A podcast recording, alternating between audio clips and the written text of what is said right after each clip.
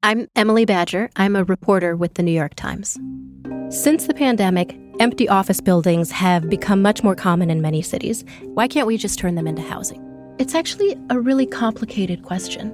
To answer this question, you have to find a developer trying to turn an office building into apartments, ride a rickety elevator to the 30th floor of a construction site to see the interior guts of a building finds an expert in incandescent light bulbs who can explain to you how they fundamentally change office buildings. And that's just the beginning of what you have to do. When you subscribe to the New York Times, you are sending reporters like me out into the world to ask questions of dozens of different experts, to go and visit places most people don't get to go, to try to come back with answers, and then turn all of that into something that anyone can understand. If you'd like to become a subscriber, head to nytimes.com slash subscribe. You need to see the animated floor plans in this piece. From the New York Times, I'm Michael Barbaro. Here's what you need to know today.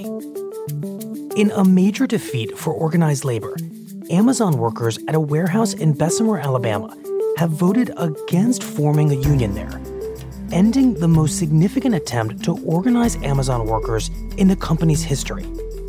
The defeat was decisive. The final vote, which was conducted by mail, was 1,798 against the union and 738 for it, meaning that fewer than 30% of workers who voted endorsed a union.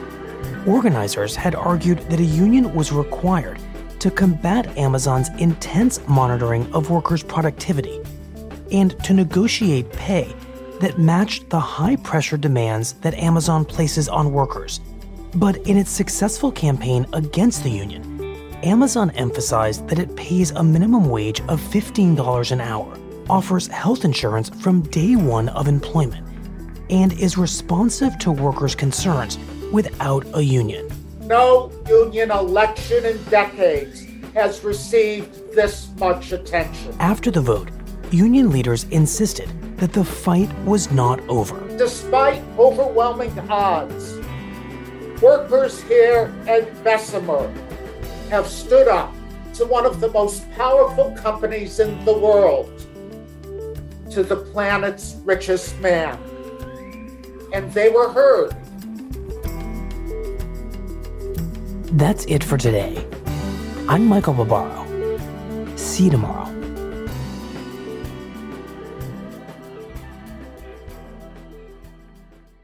This podcast is supported by the Freedom from Religion Foundation. I'm Ron Reagan, an unabashed atheist, and I'm alarmed by the intrusions of religion into our secular government. That's why I'm asking you to join the Freedom from Religion Foundation, the nation's largest and most effective organization of atheists and agnostics working to keep state and church separate. Phone 1 800 335 4021, 1 800 335 4021, or visit the Freedom from Religion Foundation at ffrf.org. Ron Reagan, lifelong atheist, not afraid of burning in hell.